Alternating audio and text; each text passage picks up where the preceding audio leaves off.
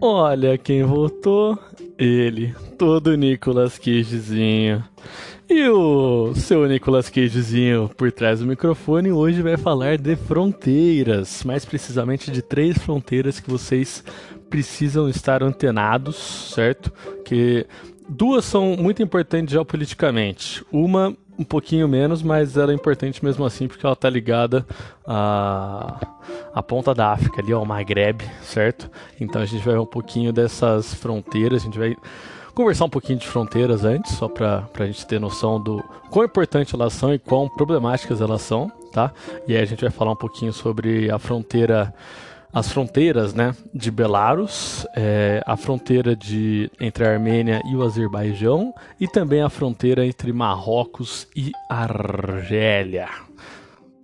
Bom, seguinte, não é de hoje que fronteiras são um problema no contexto atual da dinâmica internacional, certo?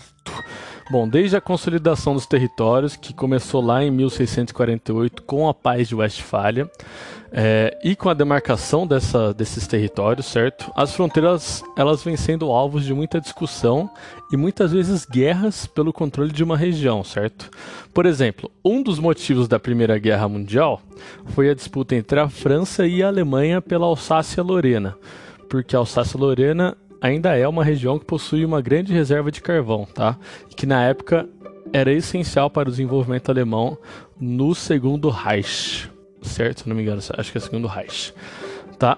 Até mesmo nos grandes impérios romanos, chinês, mongol, persa, otomano, as regiões fronteiriças elas sempre eram problemáticas pelo fato de que os povos bárbaros que eles viviam além dessas fronteiras, eles eram temidos pelos imperadores, porque eles tentavam conquistar as cidades que margeavam as fronteiras, eles também tentavam achar pontos fracos nessas nas extremidades dos impérios, certo? E adentrando esses pontos fracos, eles iam gradualmente invadindo e conquistando esses reinos, esses impérios, tá? Tanto que a maioria dos impérios foi derrotada por bárbaros que atravessaram pontos fracos nas fronteiras imperiais, certo? Bom, se eu não me engano, espero não estar falando coisa errada, tá? Mas o Império Romano Oriental ele foi derrotado pelo grande Attila Uno, que era, querendo ou não, um bárbaro, certo? Ele depois ele foi o o imperador principal imperador do Império Mongol, mas antes ele era um bárbaro ali da Mongólia e ele foi conquistando e destruindo o território, certo? E um dos grandes impérios que ele destruiu foi o Império Romano do Oriente, que tinha sua capital na Constantinopla. Lembraram? Sim. Bom, pasmem, mas até o Brasil já sofreu com as suas fronteiras, tá? Por quê? A única guerra internacional que o Brasil teve no seu território, a Guerra do Paraguai, foi por conta do imperador paraguaio Francisco Solano Lopes, porque ele almejava aumentar as fronteiras paraguaias até o Atlântico, tá? E ele queria chegar até o Atlântico, ele queria os territórios que hoje são Santa Catarina e Paraná, certo? Para que ele tivesse acesso ao mar. Sendo assim, ele não precisava navegar com mercadorias pelo Rio da Prata. Seriam mercadorias ou saindo do Paraguai ou chegando de países principalmente europeus pelo Rio da Prata, tá? Porque ele poderia ser ou taxado ou até roubado pelos argentinos, não existia o Uruguai na época, se não me engano, é, que monitoravam o estuário do Rio da Prata ali, tá? Então ele tinha muito medo disso e por isso ele queria chegar no Atlântico para ter, assim, ter portos no Atlântico e não ter que lidar com essa ou taxação ou esse esse roubo, certo?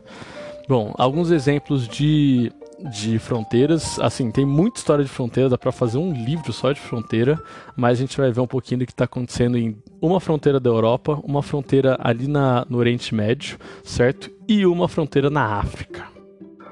Bom, nossa primeira fronteira é a fronteira entre Polônia e Belarus, ou Bielorrússia, tá? Bom, nas últimas semanas essa fronteira tem dado muita mídia e muita preocupação, certo? Além de muito temor tanto para os europeus, certo, quanto para alguns povos do Oriente Médio. Bom, Belarus é governado pelo que alguns chamam de o último ditador da Europa, tá?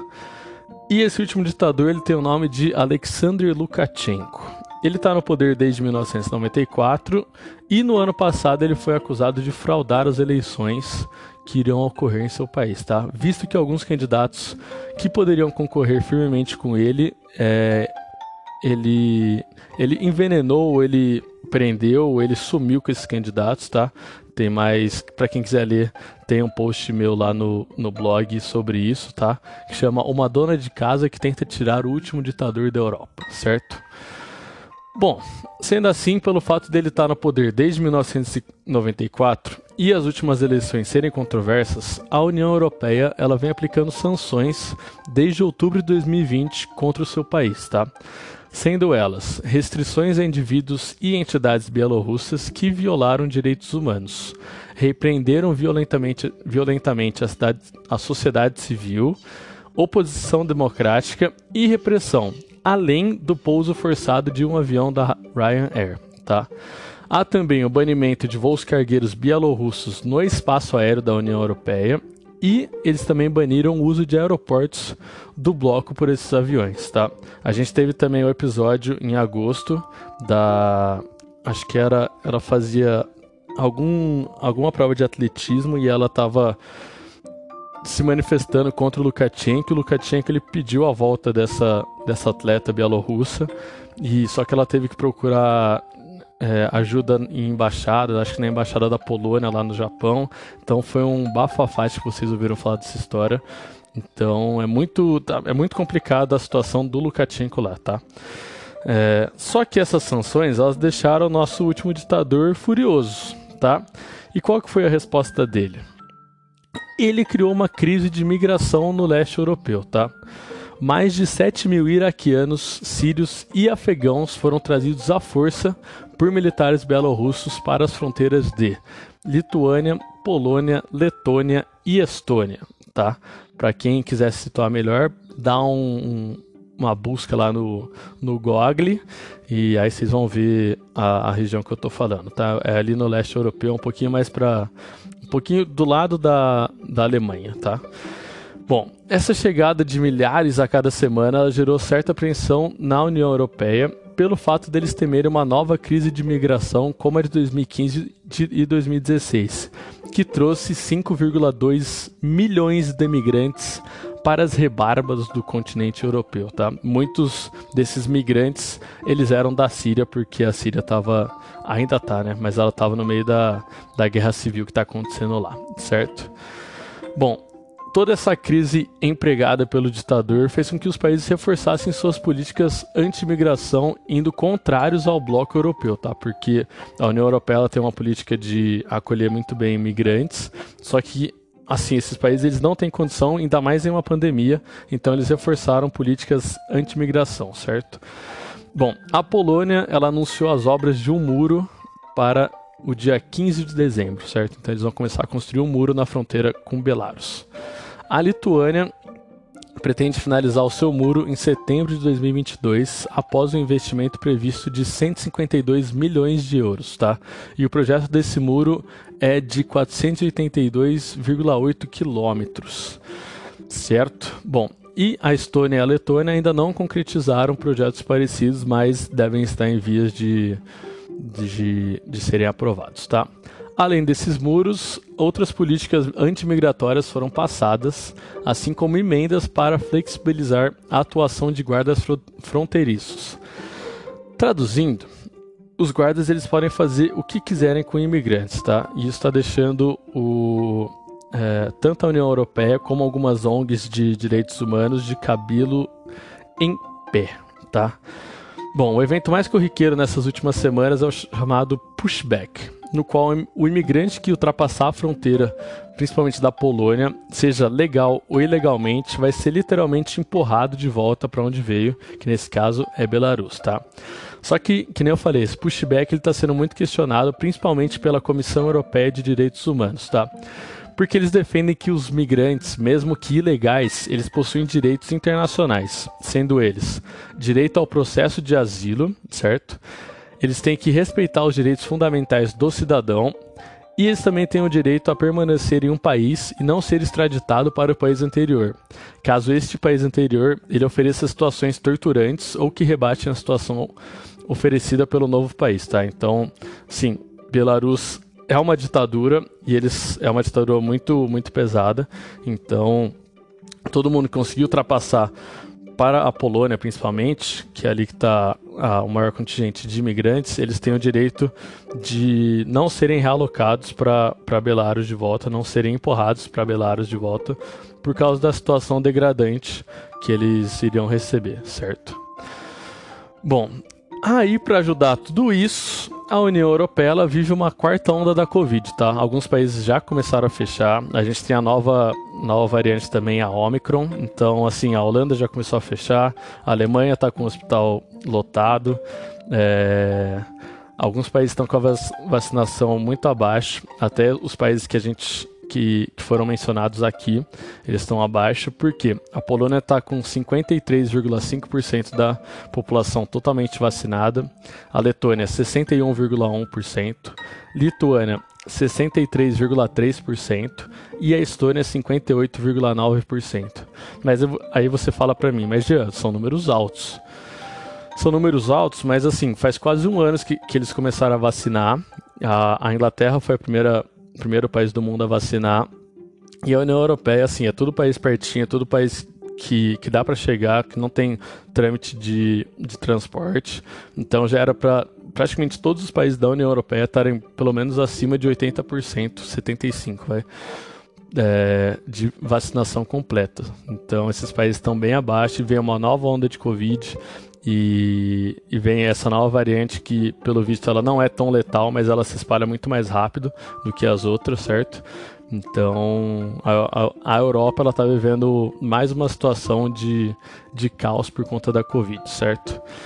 Bom, além dessa quarta onda, o inverno também está se aproximando do hemisfério norte, certo? E devido ao aquecimento global, o pessoal já pode sentir o frio que está por vir nesse, nessas fronteiras, tá? Porque à noite lá nessa, nas fronteiras de Belarus, já estão sendo registradas temperaturas próximas ou iguais a zero, tá?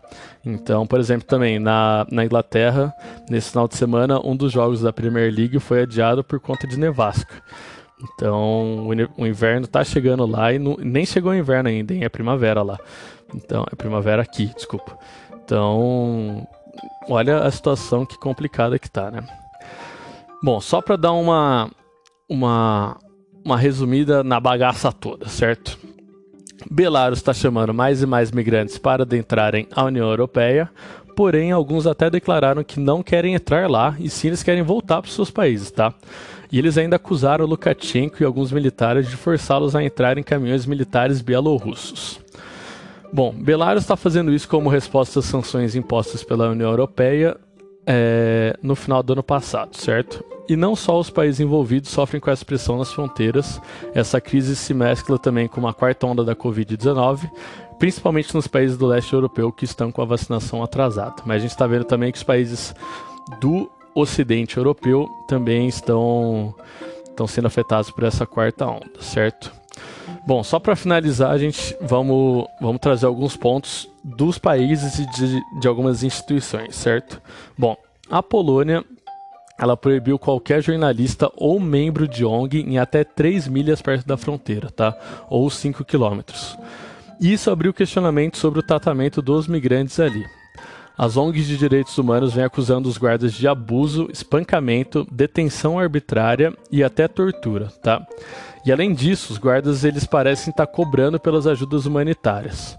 Então, além deles estarem assim, de ninguém saber o que está acontecendo ali, eles estão cobrando para passar comida, para passar água ali para esses migrantes. E ainda na Polônia, um referendo, em um referendo, a população, 55% da população, ela tem uma escalada militar entre Polônia e Belarus, certo? Bom, a Hungria, que não tem nada a ver com a história, mas que ela construiu em 2015 um muro para barrar a entrada de imigrantes vindos da Síria e da África naquela época, é, ela, tá, ela tem um dedinho nessa história aí, tá? Porque, segundo Viktor Orbán, que é o premier húngaro, bilhões foram gastos nesse muro e ele pede um reembolso da União Europeia de todo esse dinheiro, certo? Caso contrário, ele vai abrir a fronteira e vai deixar todo mundo passar, tá? E assim, todo mundo passar, não é que eles vão ficar na Hungria, eles vão para outros países, porque outros países são melhores que a Hungria. Alemanha, Holanda, Dinamarca, Espanha. Então eles vão para esses países, certo? Bom, União Europeia. A União Europeia está prezando pela cautela e a presidente da Comissão Europeia vive um dos momentos mais tensos da sua gestão. A Ursula von der Leyen ela diz que não vai disponibilizar fundos europeus para a construção do muro polonês. Entretanto, o Charles Michel, que é o presidente do Conselho Europeu, ele disse que a União Europeia está fazendo as devidas considerações então, assim, eles estão meio em cima do muro se eles vão apoiar ou não, se eles vão financiar ou não esse muro na Polônia e tá até nos outros países, na, tanto na Letônia quanto na Estônia, que ainda não decidiram, certo? Bom, a União Europeia ainda é composta por dois partidos e eles também se posicionaram, certo? Bom, o Partido Popular Europeu ele disse que os muros são para contrapor o Lukashenko, tá? Então é uma é uma, um artifício aí da União Europeia e dos países para barrar as, as peripécias do Alexander Lukashenko. Já a Aliança Progressiva de Socialistas e Democratas, ela atacou a Polônia e ela disse que espera uma melhora no tratamento dos migrantes, tá? E além disso, a União Europeia ainda soltou um, um adendo que estima-se que, por conta do aquecimento global, a chegada de migrantes por ano atinge a marca de um milhão, certo? Então, países ali da, da, da região equatorial do globo, eles vão começar a se deslocar para cima ou para baixo, né? Muito provavelmente para cima por conta da, do desenvolvimento dos países, então pode chegar à marca de um milhão de imigrantes por ano nesses países do hemisfério norte, certo? Bom, por último a gente tem a Anistia Internacional, que ela também se posicionou e ela, e ela fez duras críticas à Europa, tá? E ela disse a seguinte frase: Há uma cur nova cortina de ferro na Europa e os políticos estão utilizando a migração para ganhar poder. Bom, ou seja, para quem lembra, é, a cortina de ferro ela separava a porção socialista da porção capitalista da Europa, certo? Durante a Guerra Fria. E essa nova cortina parece separar os países ocidentais, entre aspas, desenvolvidos, dos países do leste, entre aspas, subdesenvolvidos, tá? Criando assim uma espécie de separação política do continente e também protegendo os valores e cultura dos países mais fortes e ricos, tá? E também parece uma divisão de países com taxas altas de vacinação contra países com taxas menores.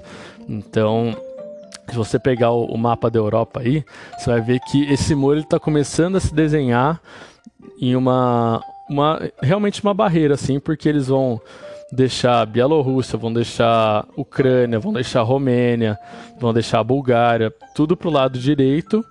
Se você olhar o, o mapa de frente, certo?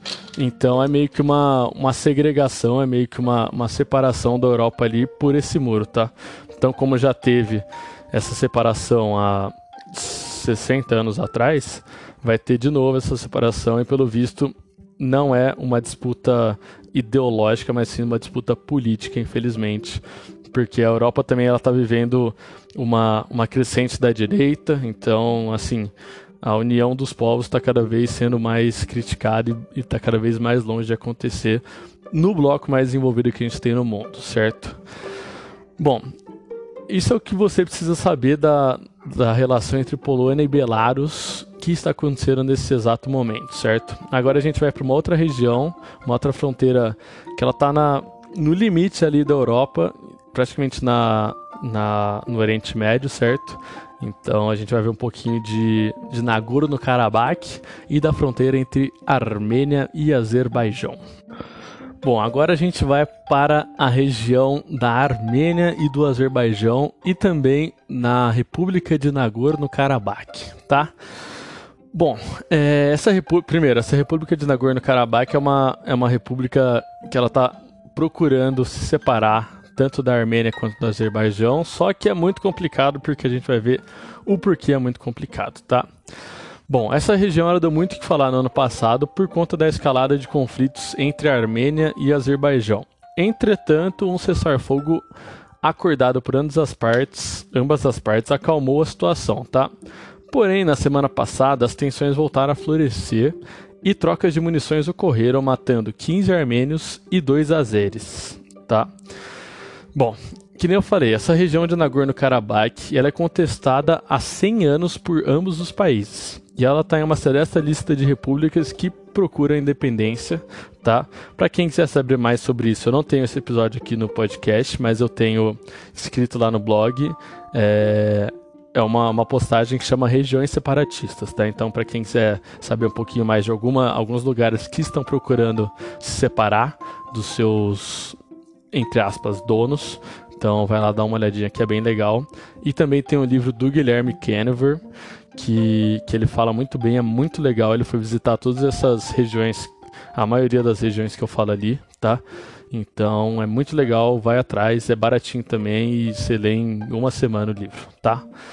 Bom, é, primeiramente, se você quiser botar aí no, no negócio de procurar, que você sabe que site que é, bota aí República de Nagorno-Karabakh, tá? Karabakh K-A-R-A-B-A-K-H. Ou República de Artsakh, tá? que é como ela é conhecida na região.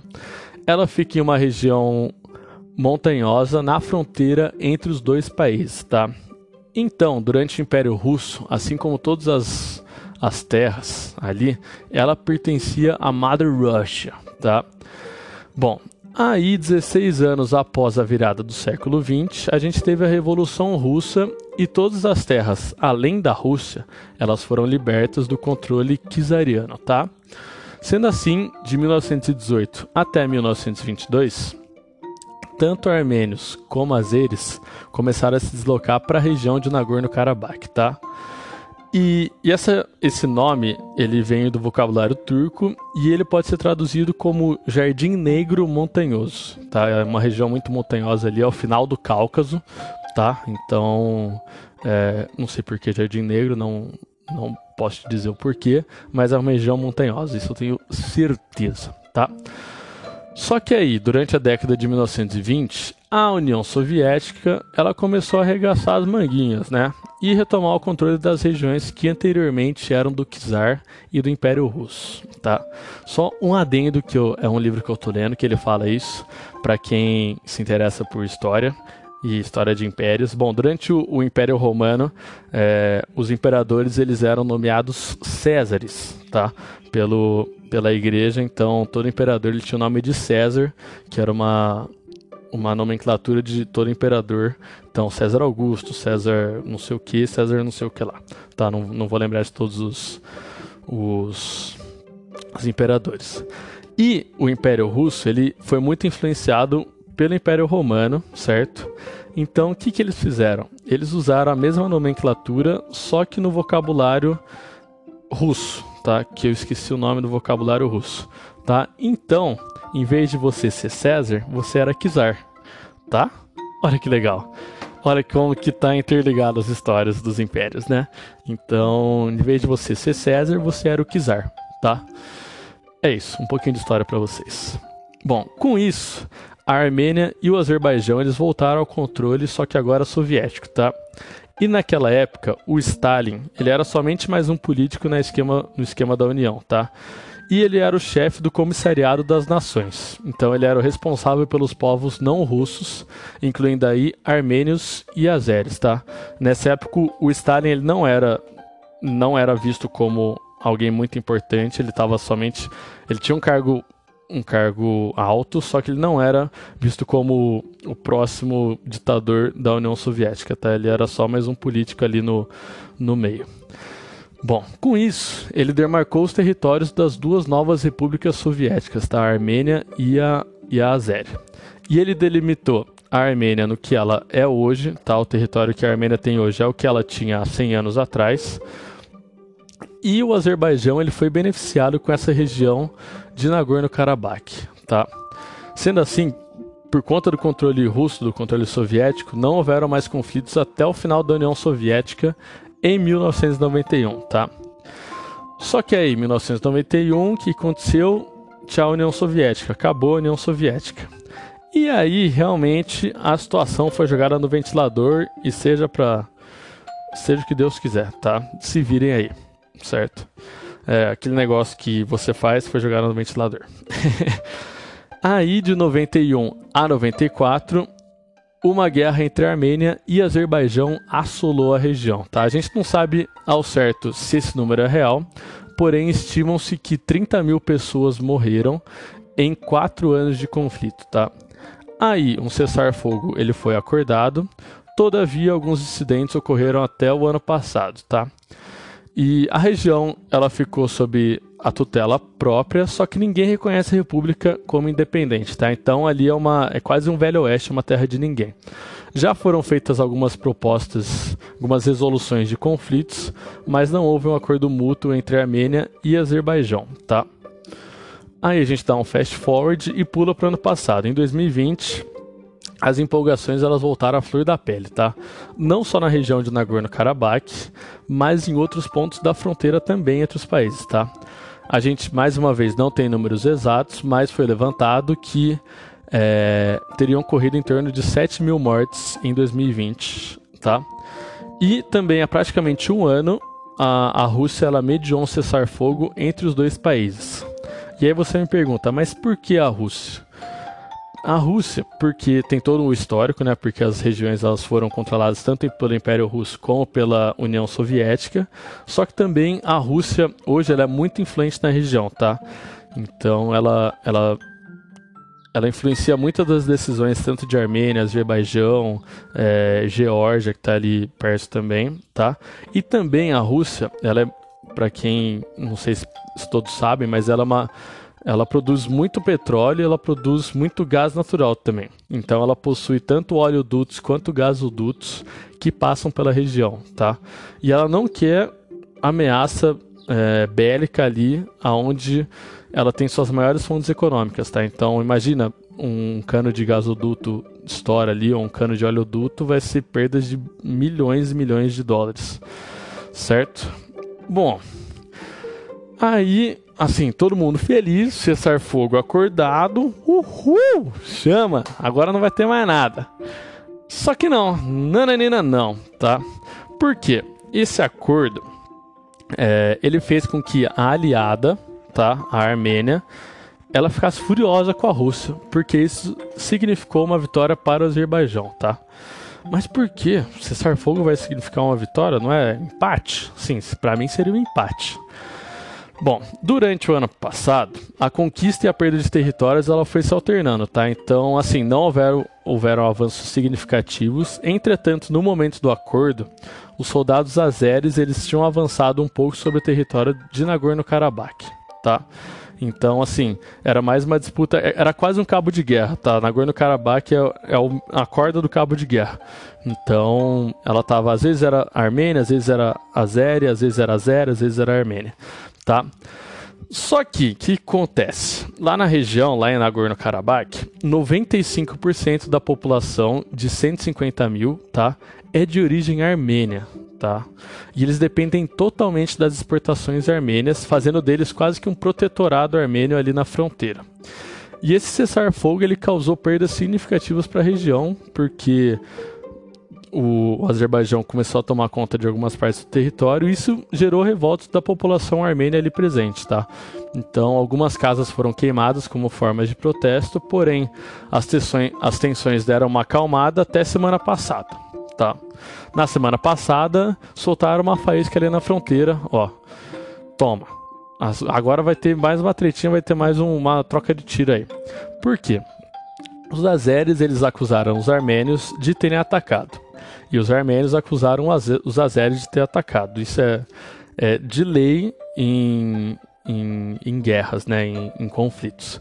Então ninguém sabe quem atacou primeiro. Bom, munições foram trocadas e foram registradas 15 mortes de soldados armênios e duas mortes de soldados azeres, no dia 16 de novembro de 2021. Só que no mesmo dia, no período da noite, a Rússia interviu e o novo cessar-fogo foi aceito. Parece assim, o que dá a entender é que parece briga de irmão, sabe? Quando o irmão começa a chorar mais alto, a mãe vem e para a briga e bota os dois de castigo. Para mim tá parecendo isso, certo? Bom, agora só para finalizar, a gente já tem uma, uma noção meio geral da, da situação, tá? É, Nagorno-Karabakh é a região em questão, óbvio, porém a gente tem mais desavenças por fora do que só a região. Bom, a Armênia ela é cristã e aliada da Rússia. o Azerbaijão, ele é muçulmano e aliado da Turquia, tá? Aí, que acontece? A Armênia clama que a região é sua por conta da maioria étnica, tá? Que eu já falei que de 150 mil pessoas ali, 95% é de origem armênia. Só que o Azerbaijão, ele clama, ele clama desculpa, ser um território historicamente seu, tá? Então, é, fazem mais de 100 anos que esse território foi, foi dado para o Azerbaijão, então ele clama que é historicamente seu. E essa parte do mundo, ela tá ali acima do Irã, tá no sul da Rússia e no leste da Turquia. Então, é o fim, assim, acho que é até errado dizer que é o final da Europa. Eu acho mais certo dizer que é que é na, no Oriente Médio, tá? Mas alguns dizem que é na Europa, alguns dizem que é no Oriente Médio. Então, na minha opinião, é no Oriente Médio e ponto final, tá? Bom, é, essa parte do mundo ela já foi e ela, ela ainda é muito importante não só para a região, mas para o mundo, tá? Porque ela faz parte do corredor ali Europa-Ásia, certo? E ela, faz par ela fez parte também tanto dos impérios persa e otomano, além dela ser chamada esquina do mundo. Tá bom? Então, sendo assim, é uma região bem importante, porém ela é muito estável. Porque a gente tem Iraque, a gente tem Irã, a gente tem tem esse conflito aí de Nagorno-Karabakh, então ela é muito estável, tá?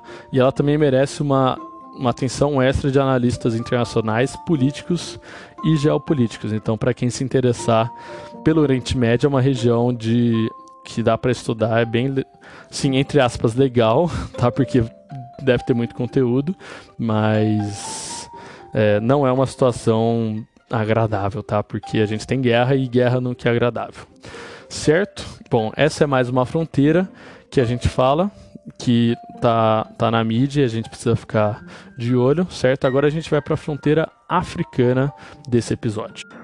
Bom, agora a gente vai ali para para a África, tá? Então, essa fronteira, ela é menos representativa mundialmente do que as outras, Porém, ela é importante também, tá? Porque logo ali em cima dessa fronteira está o Estreito de Gibraltar, que separa a África da Europa por em torno de 20 quilômetros de mar, tá? Então, África e Europa estão ali bem pertinho, certo?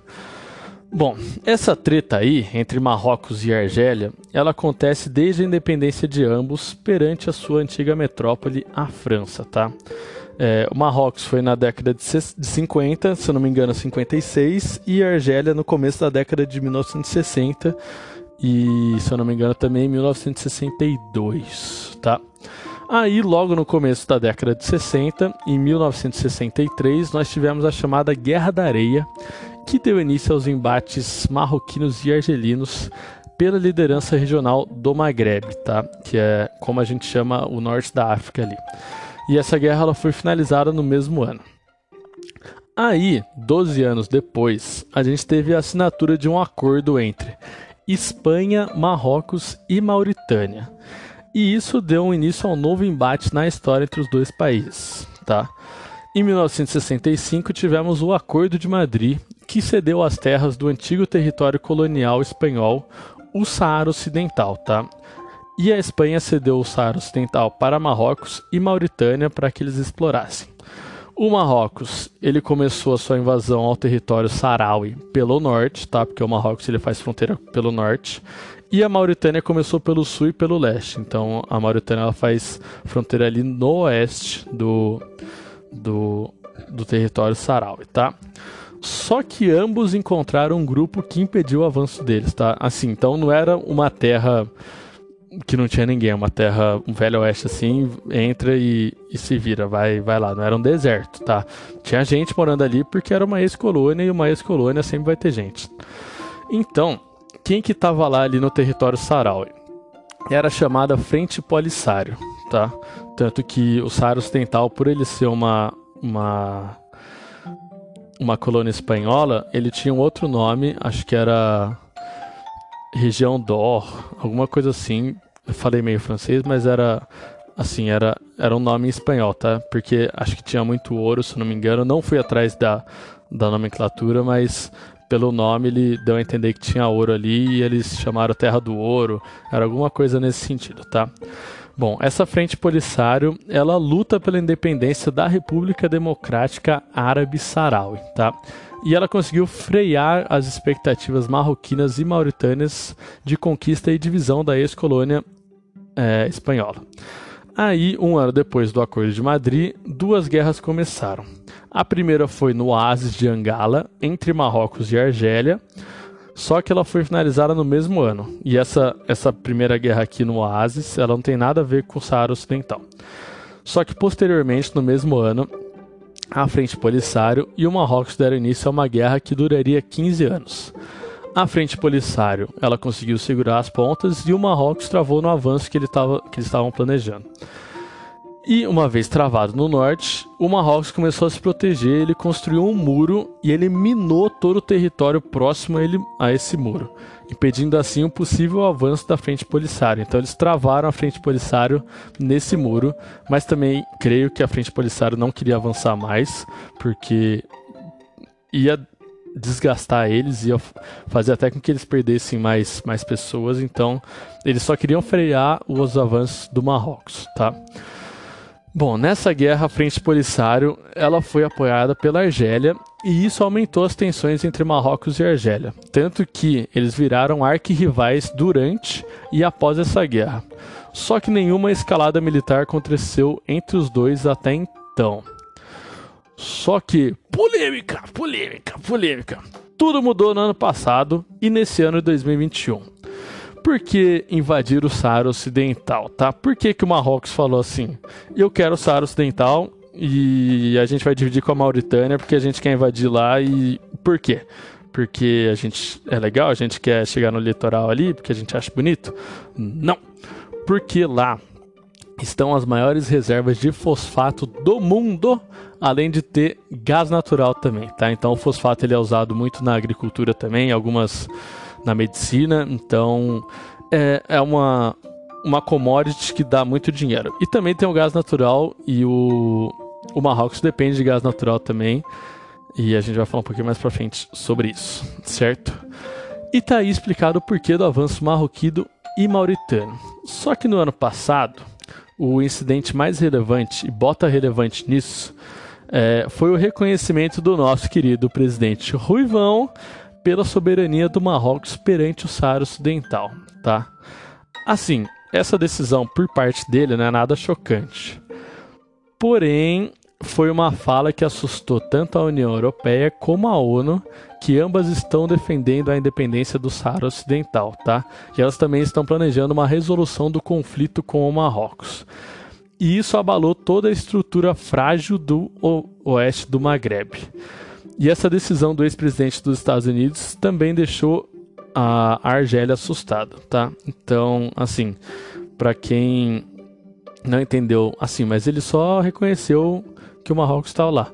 Mas assim, você reconhecer que, que um país ele tem soberania sobre outro, ainda mais esse reconhecimento vir da maior economia do mundo, é, você praticamente tem o aval de avançar sobre esse território e principalmente literalmente dizimar a população e tomar conta desse território, tá?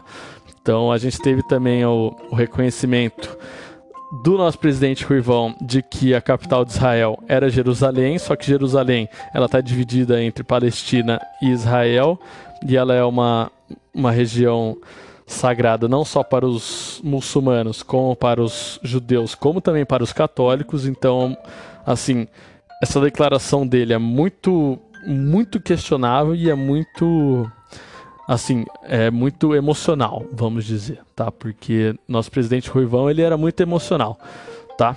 Então, essa declaração ela foi muito muito conflituosa com com a União Europeia e com a ONU, e a gente sabe que ele era muito. batia de frente mesmo, dava cara a tapa, ele não, não tinha. não tinha vergonha disso, não, certo? Bom, agora a gente vai falar de ambos os lados. Vou falar um pouquinho o lado da Argélia e um pouco o lado do Marrocos, tá? A Argélia, ela se sentiu ameaçada porque aconteceram aproximações entre Marrocos e Israel, tá? Além de que Israel foi aprovado para ser um membro observador da instituição pan-africana, tá? Só que isso não traz só Israel para a jogada, mas também os Estados Unidos. Então, os Estados Unidos vão ter influência ali, porque Israel é a aliada mais forte dos Estados Unidos no Oriente Médio. Então, qualquer lugar que Israel vai, os Estados Unidos vão atrás, tá? E e assim, vamos combinar que Israel não tem nada a ver com África. Assim, eles podem fazer, ter trocas comerciais, ter trocas diplomáticas, mas você ser membro observador de uma instituição, de um continente que você não está nem ali no meio, isso é beira o ridículo, tá? Beira o, o ridículo mesmo. Bom, segundo ponto. No dia 15 de julho de 2021, o representante permanente do Marrocos nas Nações Unidas, ele fez, ele fez declarações que atingiam diretamente a soberania argelina. Ele defendia que o povo da região de Cabilha deveria ter direito à determinação dos povos, tá? Só para para dar uma uma uma explicada nisso, tá? A região de Cabilha, ela entrou recentemente em conflito com o governo argelino em busca da separação da região contra o território argelino, tá? Protestos já ocorreram, mas nada avançou nesse quesito e o Marrocos literalmente botou um dedo na ferida da Argélia. E o Marrocos ele, ele chegou a, a dizer também que o, o povo ali da região de Cabilha é um povo milenar, ele é um dos povos que começaram ali na África, então eles têm o direito de se determinar como um povo, se determinar, se, se separar da, da Argélia, tá? Então foi literalmente eles botaram o dedo na ferida da Argélia. Aí, terceiro ponto. O Marrocos, segundo informações das mídias argelinas, ele se aproximou de Israel não só para se aproximar dos Estados Unidos, mas também ele usou o programa de espionagem israelense, o Pegasus. Ele usou para espionar políticos e militares argelinos do alto escalão, tá? E o Marrocos, assim, ele nem confirmou, só que ele nem negou essa informação, tá? Então ele deixou meio no ar. Tipo, será que a gente usou ou não? Fica, fica o mistério aí, tá? Bom, aí, com um quarto ponto, a Argélia ainda acusou o país vizinho de iniciar queimadas na região da Cabilha, tá? E essas queimadas elas mataram dezenas de pessoas. Então olha que olha como o Marrocos é, é chega a ser mais uma vez infantil, tá? Por quê? Ele bota um dedo da ferida, ele fala que ele defende o povo de Cabilha, só que ele vai lá e bota fogo na região para provocar a Argélia. Olha isso, olha que besteirice. Mas nossa senhora, é assim, não nego porque. Não nego que seja infantil porque é uma, uma monarquia lá e monarquias normalmente são infantis, tá? Então tomam decisões que são praticamente banais, tá? Bom, último ponto. Como resposta a tudo isso, a Argélia ela quebrou as já fragilizadas relações diplomáticas, ela fechou o espaço aéreo argelino para aeronaves militares e civis marroquinas e ainda cortou o fornecimento de gás natural para o Marrocos. Então o Marrocos ele utiliza gás natural, ele utiliza gás natural vindo da Argélia, então por isso que ele está querendo avançar no Saara Ocidental para ele ter uma fonte de gás natural que não seja e ele não dependa de ninguém, principalmente do seu arqui-inimigo, tá?